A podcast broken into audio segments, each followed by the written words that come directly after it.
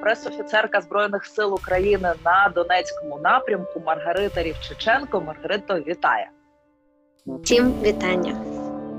Е, хочу е, маю багато насправді запитань про е, і роботу прес-служб збройних збройних сил України, і про жінок у збройних силах України. І мабуть, із другого другої частини хочу почати. Десь до 30% так за останніми оцінками жінок зараз є в лавах ЗСУ.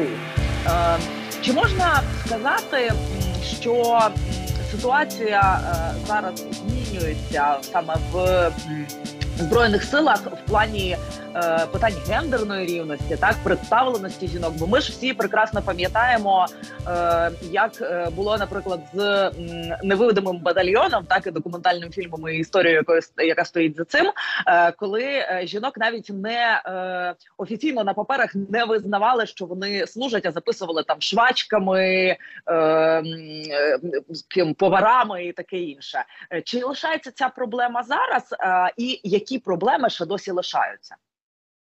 Ну, можемо почати в принципі з того, що дійсно все ще жінка в армії це дивина.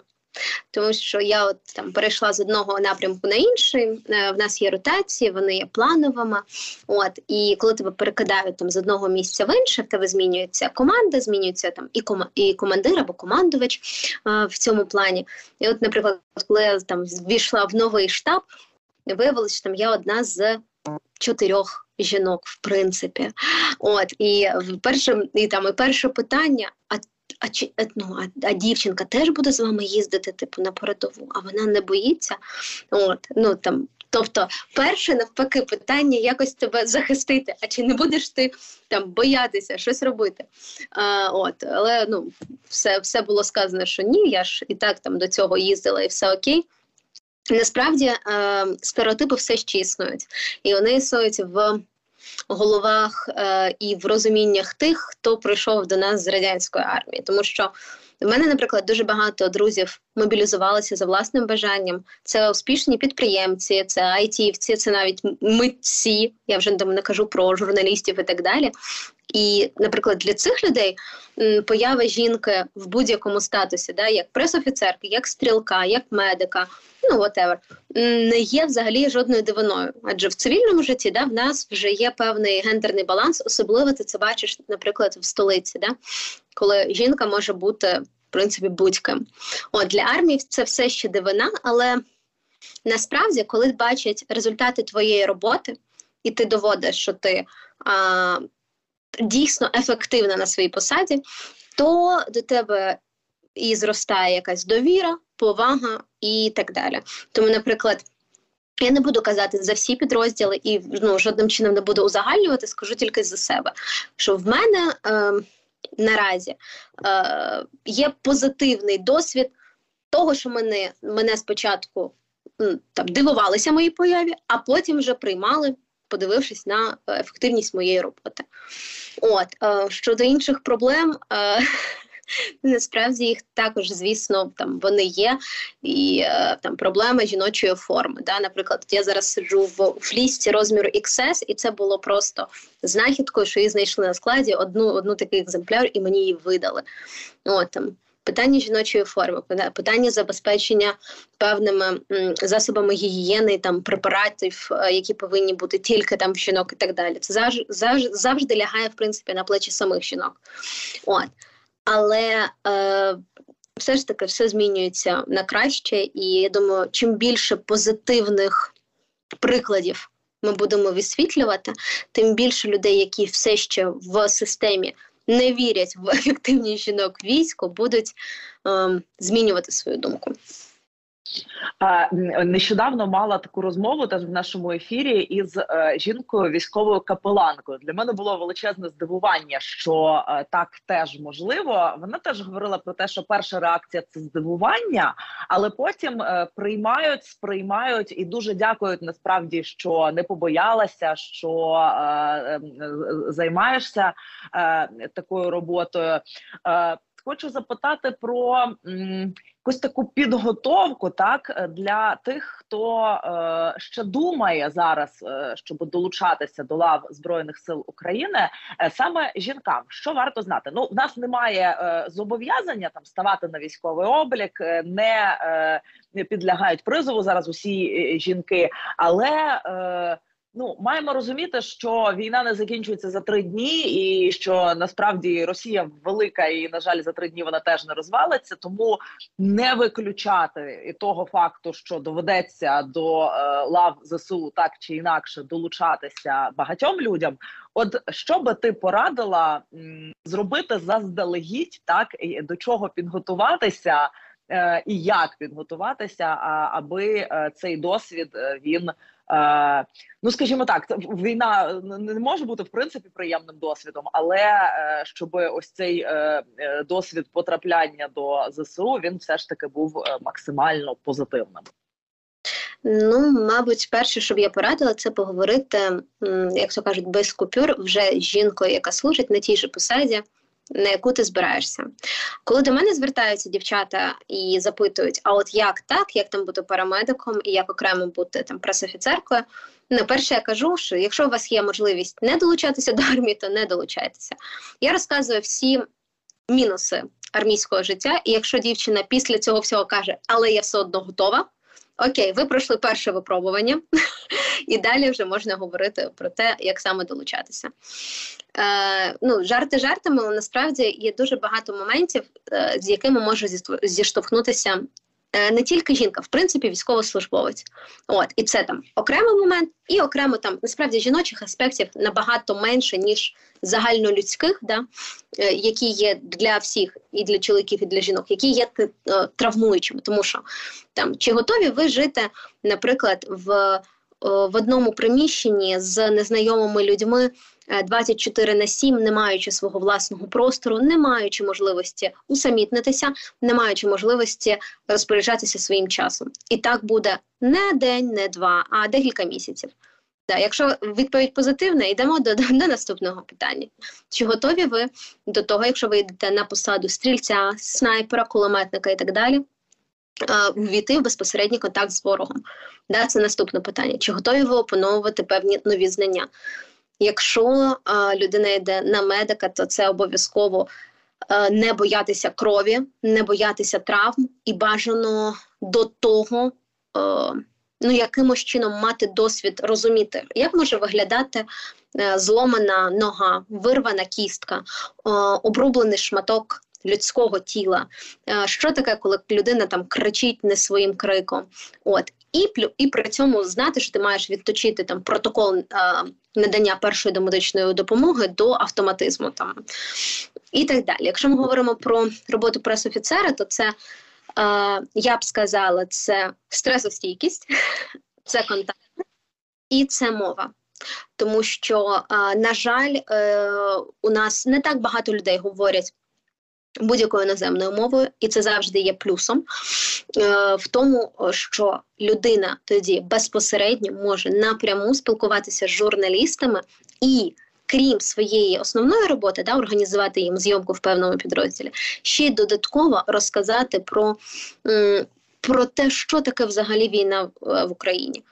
Тому що ну, є певні аспекти, які доводиться пояснювати на місцях, і доводиться інколи повторювати декілька разів. А при перекладі або при користуванні допоміжною якоюсь силою, де, наприклад, фіксерами або не знаю, Google Translator, може е, зруйнуватися а довіра.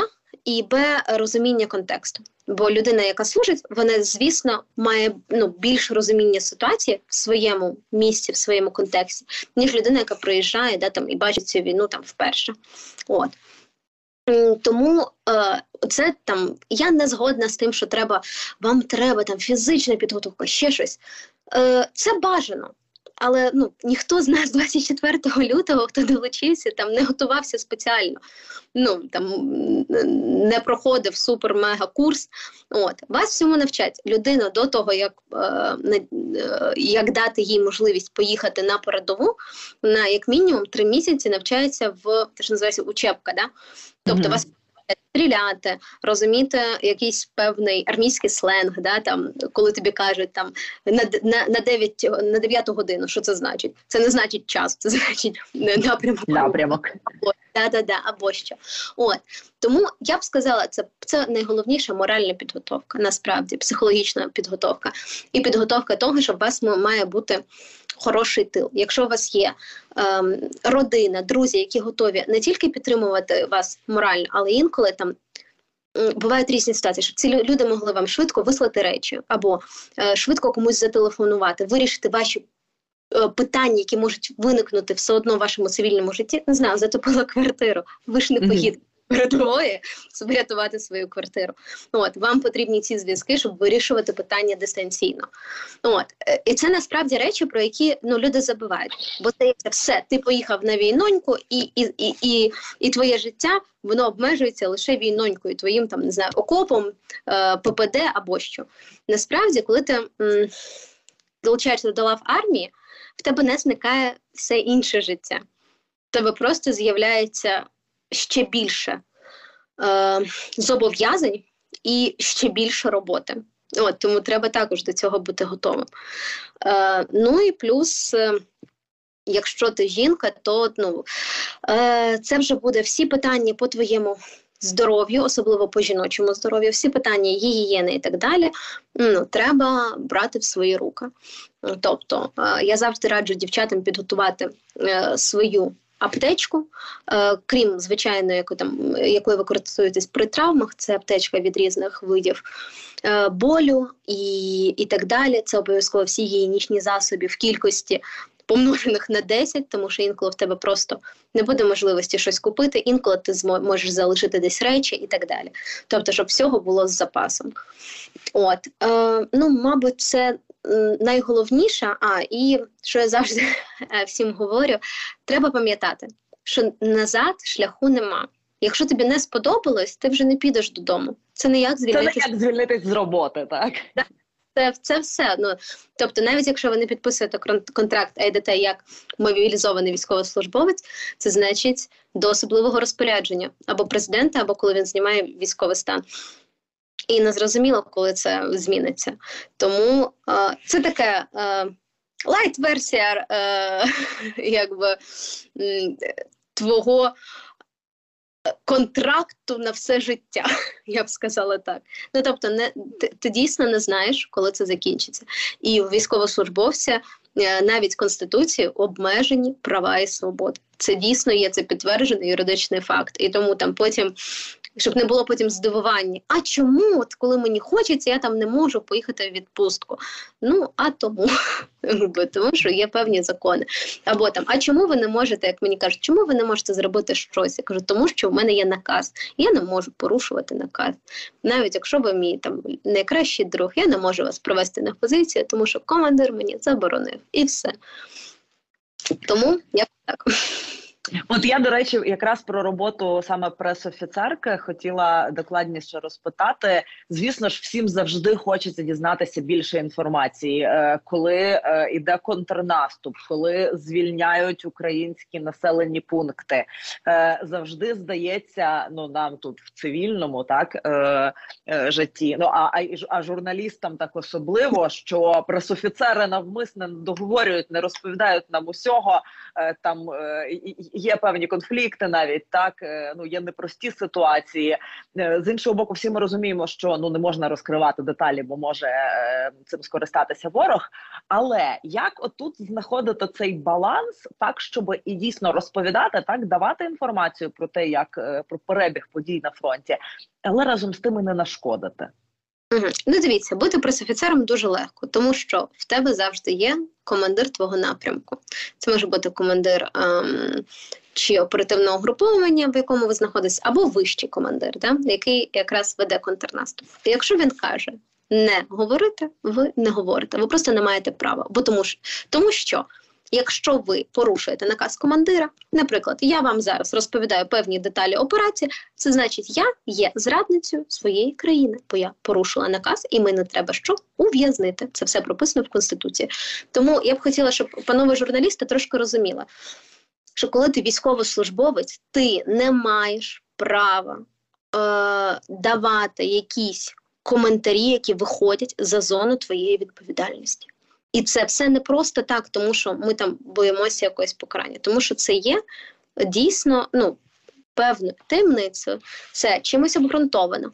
А, Також ви маєте розуміти, що є, наприклад, такі випадки, коли якийсь, а, якесь наше сонечко може виставити в TikTok відео, як воно вивішує прапор в селі. Але насправді це було тільки початок села. А села, наприклад, 10 кілометрів, і на іншому кінці села все ще точаться бої. І ці бої можуть продовжуватися не день і не два. А буває таке: ми можемо зайти в село, і там відбуваються бої. І на наступний день його відбувають, і воно знов не наше. І як ви потім будете комунікувати, що, наприклад, село Х сьогодні було наше, ой, а завтра знов не наше. Це буде ще більше комунікаційний провал. Тому ми завжди вичікуємо трошки часу про те, щоб точно закріпитися, і ми знаємо, що ці території наші. І те, що ми скажемо, що вони вже є під контролем України, не нашкодить подальшій е, наступальній операції. Це щодо того, е, як і що говорити. Якщо ми говоримо про професію пресофіцера, також важливо зрозуміти, що українська армія, в принципі, як виходець з радянської армії, вона не має особливих радощів і пієтету до журналістів. Ніхто не хоче пускати журналістів, тому що є певні стереотипи про по тому, що ой, покажуть, прилетить і так далі. І саме тому це наша якраз задача, одна з насправді з найважливіших. Довести командиру підрозділу, що це важливо, що це необхідно, і взяти в нього дозвіл, привести на його позиції під його відповідальність до його бійців, журналістів, щоб вони розказали історію цих е, ребят про те, як вони е, класно виконують певні свої завдання. І плюс проконтролювати, наприклад, якщо це є відкрита місцевість, і дійсно по там розташуванні можна визначити, щоб зйомки велися ну досить обережно. Е, Тому насправді, ну ти е, це знаєте, це як айсберг вся робота вона невидима, і вся робота вона навпаки ну, в більше в. В армії, тому що зв'язати з журналістом і там погодити з, з ними тему, знаю, час і і все інше, це лише маленький шматочок роботи, який, в принципі, ну. Якщо у вас е, є е, можливість говорити, є зв'язок, воно вирішується швидко. Далі вже йде величезний шмат роботи е, домовитись своїми командирами про те, щоб ця ж зйомка взагалі відбулася. І це і є найголовніша задача пресофіцера. Тому що ми, ну, можливо, я відкрию Америку, але ми не працюємо для журналістів. Ми служимо в Збройних силах. І наша головна задача це служити в Збройних силах, а потім, вже, виходячи з цього, да, надавати певну інформацію журналістам. Тому для мене завжди дивина, коли починаються казати, от ви там не так виконуєте свої обов'язки. Я всім пропоную, будь ласка, ви йдете в військкомат, вдягаєте піксель і стаєте на моє місце. А я з задоволенням піду, не знаю, там смажити млинці або ще щось робити. Ну, Тобто, е, от сьогодні в мене був прекрасний приклад, коли е, в мене е, досить розвинений блог. Я намагаюся показувати все своє військове життя, і в тому числі мою службу, те, що відбувається, як відбувається в онлайні. Не, тому, коли я їду кудись на виїзд, в якісь звільнені села, спілкуюся з військовими, я дещо показую в своєму інстаграмі. І от мені сьогодні прилітає, причому мені показали це люди, мене навіть не відмічають за моїми очима, розказують, який я поганий пресофіцер, тому що я виставила фото е, в треніках. А це було фото з лікарні, куди я потрапила е, після ну, дуже важкого контрнаступу на Харківщині. І якби тут от знаєте, після того побільше не хочеться спілкуватися з цими журналістами. При цьому в мене є прекрасний досвід того, коли ти можеш попросити журналістів а, почекати кілька днів, да? Не не, не, не спішити, і потім дати їм, наприклад, ексклюзив. Або ви домовляєтесь, що е, із серії. Зараз е, там зараз нас немає можливості зняти там артилерію, але я можу вам запропонувати щось інше. Да, і там я пропоную мені танки, наприклад. Ну да, mm-hmm. якщо говоримо або що. І і потім виходять прекрасні історії. Так само е, і з іноземними журналістами. Це ще один м, окремий шмат роботи, тому що е, тобі доводиться спілкуватися не тільки з журналістами напряму, а деякі з них працюють з фіксерами. І тобі треба щось дорозкладати фікс, пройти оцю проміжну ланку, і інколи саме там бувають певні, певні труднощі, тому що. Е, Якщо такої професії раніше не існувало взагалі, так, і якщо журналісти, хоча б ризикують репутацію, на яку вони працювали багато років, да, я думаю, ну ти сама розумієш, що твоє ім'я це вже є репутація. І якщо ну там хтось скаже там не пускати пані Аллу більше нікуди, да, ну тобто це буде дуже погано. А людина, яка ніколи не була в медіа медіасфері, потім приходить як перекладач, і при цьому там фіксер допомагає. І каже, та я вас проведу, я знаю тут всі дороги. Ми б там плювали на армію, на пресофіцерів. От, і такі випадки теж були. Ну, думаю, що це не дуже не дуже правильно так робити. От, е, Тому що ми тут е, також навіщось є. От, І коли кажуть, що там ця професія не потрібна, мені хочеться сказати, е, друзі, я вас запрошую поїхати кудись в Штати або в Ізраїль і запитати, чи є в них взагалі в журналістів можливість знімати артилерію, танки або піхоту в дії. І вони вам відп... Е, дадуть просту відповідь: звісно ж, ні. Будь ласка, прес-реліз від ізраїльської армії, прес-центру і далі працюйте прекрасно з цим документом. Все. Ніхто так, ну такої насправді такого висвітлення війни, як є в нас зараз, нема ніде в світі. І такої ну, так, кіль... фактично війна, яка йде в онлайн режимі, да. так? тобто вона нон-стоп абсолютно. Да, тому такого ніде не було, і ми також вчимося. І я сама я цивільна людина, яка прийшла 24 лютого в військкомат. Я сама була журналісткою, я знаю, що це таке. І тобі доводиться, я б сказала, маневрувати між тим, між своїм обов'язком і правилами, і тим, щоб дійсно е, давати можливість війни війні бути в онлайні, причому на різних е, мовах світу да, і в різних країнах. Е, тому я б тут сказала е, побажання всім нам keep calm and doing your job. Оце і все. Це е, насправді прекрасна порада на завершення нашої розмови. Маємо такий ліміт по часу. Дуже дякую, що е, знайшла час поспілкуватися з нами, розповіла докладніше. Е, Думаю, що це дуже важливо. Ось трохи більше цього розуміння, як то все влаштоване зсередини, для того, щоб е, більше розуміння було у нас всередині українського суспільства і менше срачів, які ми насправді так полюбляємо. От е, щоб це ніякі конфлікти нас не послаблювали, а навпаки, всі працювали на перемогу. Е, дякую величезно за розмову і бережи себе. На все добре.